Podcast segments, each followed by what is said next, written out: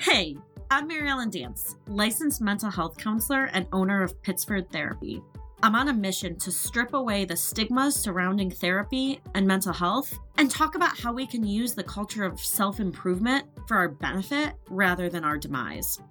I used to think I was doing life all wrong, from getting fired from a dream job to advising clients on relationships while I myself was trying to sort through that dumpster fire. But then I realized my imperfections are what made me a good therapist. So join me on a journey, not to be perfect, but to be, well, okay ish. Welcome. Your session has now started.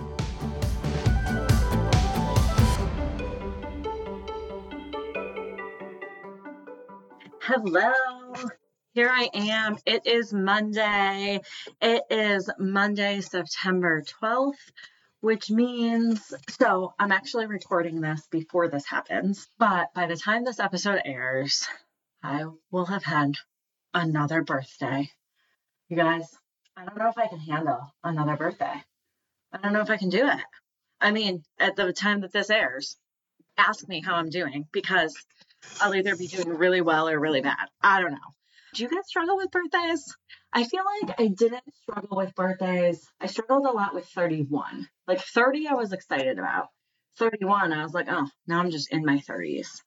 And now I'm turning or just turned 33. And 33 was the age that my dad always used when like anybody asked him his age and he didn't want to tell his real age. He would always use the age 33. And so there's a part of me that's like, oh gosh, is 33 as good as it gets? But it can't be because I was born after my dad was 33. So I must have gotten better after that. So that's what I'll keep thinking about. Anyways, that's my rant. I guess I didn't need to rant, but welcome to Okay Ish. As always, I'm your host, Marilyn Diaz. I'm still 32 for another week and a half. I'm holding on to that before this episode airs. I'm so excited to be here with you all. I'm really, really wanted to let you all know that I'm really excited and thankful for all of you listeners. Obviously, if you didn't listen, then I wouldn't have the podcast. so I need you, but I also very much appreciate you. And I'm so thankful. It's really, really fun to do. Last week I had a guest on. The next few weeks I have more guests on, which hopefully you'll love hearing our talks as much as I loved having the talks. It's so great to hear other people's perspectives, learn from other people, learn new things. I'm just, I'm really excited for you guys to listen to the upcoming guests and just thank you. If there's anything you want to hear about, if there's a topic, if you're going through something, reach out to me and let me know. If I don't know enough to talk about it, then I will point you in the direction of someone who does know enough to talk about it. And if I do know enough to talk about it, then I might just do a podcast episode on it. So please reach out to me and let me know. But today, I am going to talk about communication. Communication. Who isn't excited to talk about communication? I've definitely talked about communication on the pod before, but it's been quite a while. And I'm seeing more and more communication stuff come up. Maybe it's not that I'm seeing more and more. I don't know why, but like lately, I feel like every single person I've been talking to, it's about communication.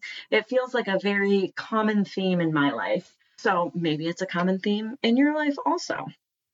So here's the thing. I could sit here and I could go through like assertive, aggressive, blah, blah, blah, blah, blah. But I'm not going to do that because I don't want to. I want to get into like why we communicate the way that we do. How can we change that communication? How to recognize when communication isn't working. So let me tell you about a conversation that I just had. A client was talking to me about their ex spouse. And the client said to me, I just want my ex spouse to understand. And if I'm being honest, I don't think this ex spouse will ever understand because the ex spouse probably doesn't want to understand or doesn't care to understand. And so we got into this really interesting conversation that was basically all about like, why do we need ex spouse to understand? How is the communication productive? Is it productive? If communication isn't productive, then like, why do we keep doing it? Can you guys relate to that? I feel like with some people, I have the same conversation over and over and over again. And I have to sit back and ask myself, okay, why do I keep trying to have the same conversation over and over again? It isn't working. I need to try something different. Communication is tricky like that. So, with that kind of like overview, the first thing that I really want to talk about is why we communicate. Well, to share information, to connect with other people, to love other people. There's so many reasons why we communicate. But I think that's a really important question to ask ourselves if we're having trouble communicating. Like, why am I communicating this? Am I communicating something to try to prove I'm right? Am I trying to communicate this because I am feeling insecure? And so communicating about it will help me to feel better? Am I communicating this because I want them to agree with me? Why are we communicating? Because I feel like that's, you know, we might be surprised at the answer sometimes that we come up with if we look at that. If I'm having one of those conversations where it just feels like I'm banging my head against the wall, you guys know them, we all have them, right? Where you and the other person are just like not seeing eye to eye at all. What I try to do is I try to take a step back and think, okay, what is the point I'm trying to make and why am I trying to make this point? Is making this point productive? is it productive for me? Is it productive for them? Is it productive for our relationship? Because unfortunately, and we're human beings, I do this, everyone does this. It's not necessarily a bad thing. It just, it is what it is. A lot of the time we're communicating, we're just trying to validate ourselves. I want to validate that I'm right. I want to validate that my idea is right, that I'm on the right track, that my point of view is correct. Is that a good reason to communicate? No, I'm all about validation. I'm okay with all of us getting validated. But like, is that going to help us in the long run? I don't know. Is that going to help improve our relationships? Maybe not. How often are we communicating also without listening? So, like, we communicate for selfish reasons a lot of the time. Like, I'm trying to get my feelings validated. I'm trying to get my point validated. I'm trying to prove that I'm right or prove something. And again, these words sound like nasty, but none of this is bad. This is just human nature. But it's important to recognize when we're doing this. But also, how often when we're communicating are we actually listening? Are we? I mean, I don't know. I know I try to but I'm sure I fall short sometimes. How often do you think, too, that we're communicating with someone about like different things? I see this a lot. I see this a lot when I see couples in my office, actually, where like one person will be saying something and the other person will be saying something. I'm trying to figure out how to describe this. So, like, one person will be saying something in one way, and the other person will be saying literally the same thing, but they're saying it in a different way. So it feels like they're not in agreement. And I have to point out, actually, you guys agree about this. You're just going about it from two different perspectives. You're saying it in different ways. You're, you know, behaving in different ways, but like the root of the matter you agree with. Or there are times where one person's talking about, you know, mad that you didn't do the dishes, and the other person starts talking about their sex life. And it's like, okay, these, wait, you're fighting about two separate things. Like, let's take one thing at a time. I say this all the time, but I'm going to say it again because it's one of my favorite things to say.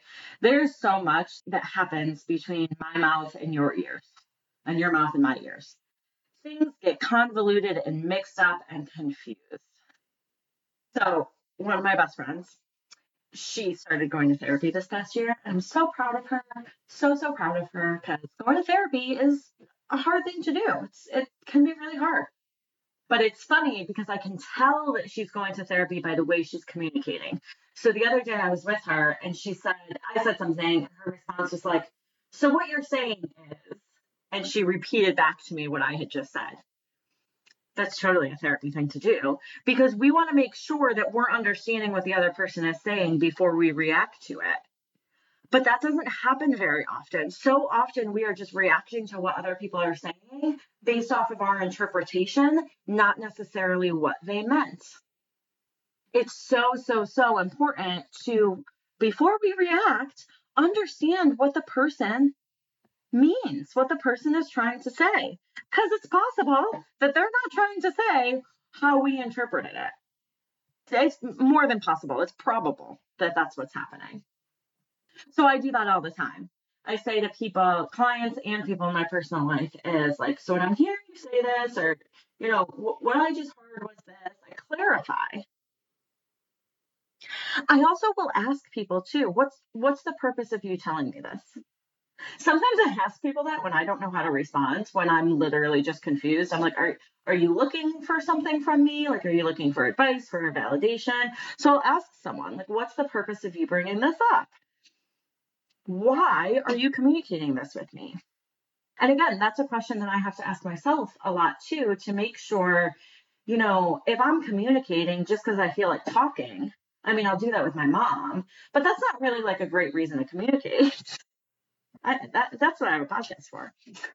I'm just kidding. So I think it's really important to understand our intentions around communicating, understand that often what we hear is misinterpreted, often what we say is misinterpreted. But I also think it's really important for us to understand when communication becomes unproductive. Not that every conversation we have is going to be productive. I get that. But like, how often are you in fights where you're just going in circles and circles and circles? Unfortunately, probably pretty often. Truly, it stinks. And what does that do for us? Do you think it brings us closer to our loved ones? Probably not. If I had to take a guess, do you think it um, makes us more calm? And not frustrated? No, it probably is really, really frustrating. And so that's not to say that we should never get in disagreements or anything like that. But that is to say that it's really valuable to be able to recognize hey, this is going nowhere. Let's take a pause. Let's take a break and come back when we can have more productive conversations because we're not being productive any longer. That's okay. That's actually really okay. It's actually awesome. So, another thing I want to talk about with communication, I told someone the other day that they were being combative. And I didn't say it in that way, I said it in, in a different type of way. I, I actually said, I go, I, said it in an I statement. I go, I'm I'm feeling like we may need to do like a reset on this conversation. Let's start over because I feel like everything I'm saying is getting met with kind of a combative response and and I don't want to make you feel combative. Like I don't want to be triggering that in you. I thought that was a pretty nice way to say it. But anyways, the person still responded pretty combatively because they were upset. What they were upset about, they have a total right to be upset about that. No, I'm not saying I'm perfect at communication. But how often are we having conversation with a combative person and we respond combatively? It's like, you know, when you're little and you learn like two wrongs don't make a right. I feel like we do that all the time with communication. It's like, oh, well, they're being a jerk to me, so I'm going to be a jerk right back. Or they made this dig at me, so I'm also going to make a dig. And oftentimes we don't do it out of maliciousness. We do it out of, I'm frustrated right now. And so when I'm frustrated, I'm obviously not as great of a communicator as, as when I'm not frustrated. Like that's just, that's normal. That's human nature. But I think it's something really interesting to look at. How much of our communication is about the other person and not about ourselves? So, this person that I told was combative the other day, I said, What am I saying? Like, please tell me what I'm saying or doing that's like triggering you to be combative because I don't want to say that. If I'm contributing to the problem, I don't want to. I want to contribute to the solution, not the problem. And so that was a way to say like hey i'm mm. identifying that you're being kind of aggressive but like i'm not mad at you for it. Let's just figure it out. And if there's something i'm doing that's contributing to that i want to look at my side of that. I want to look at what i can do better. I want you to look at what you can do better but i also want to look at what i can do better. How often are we communicating in that way? Honestly probably not that often and again, all of this is in like a perfect world. Again, we are humans. We get tired, we get frustrated, we get all of those feelings that make us just not communicate well. But if we can keep some of these things in mind, why am I communicating? What's the purpose right now of this communication? That's going to make a difference. It truly is going to make a difference. I think it's also important now this is this is related to kind of everything I've been saying, but I think it's also important to look at our goals of communication. Is my goal to fight with you?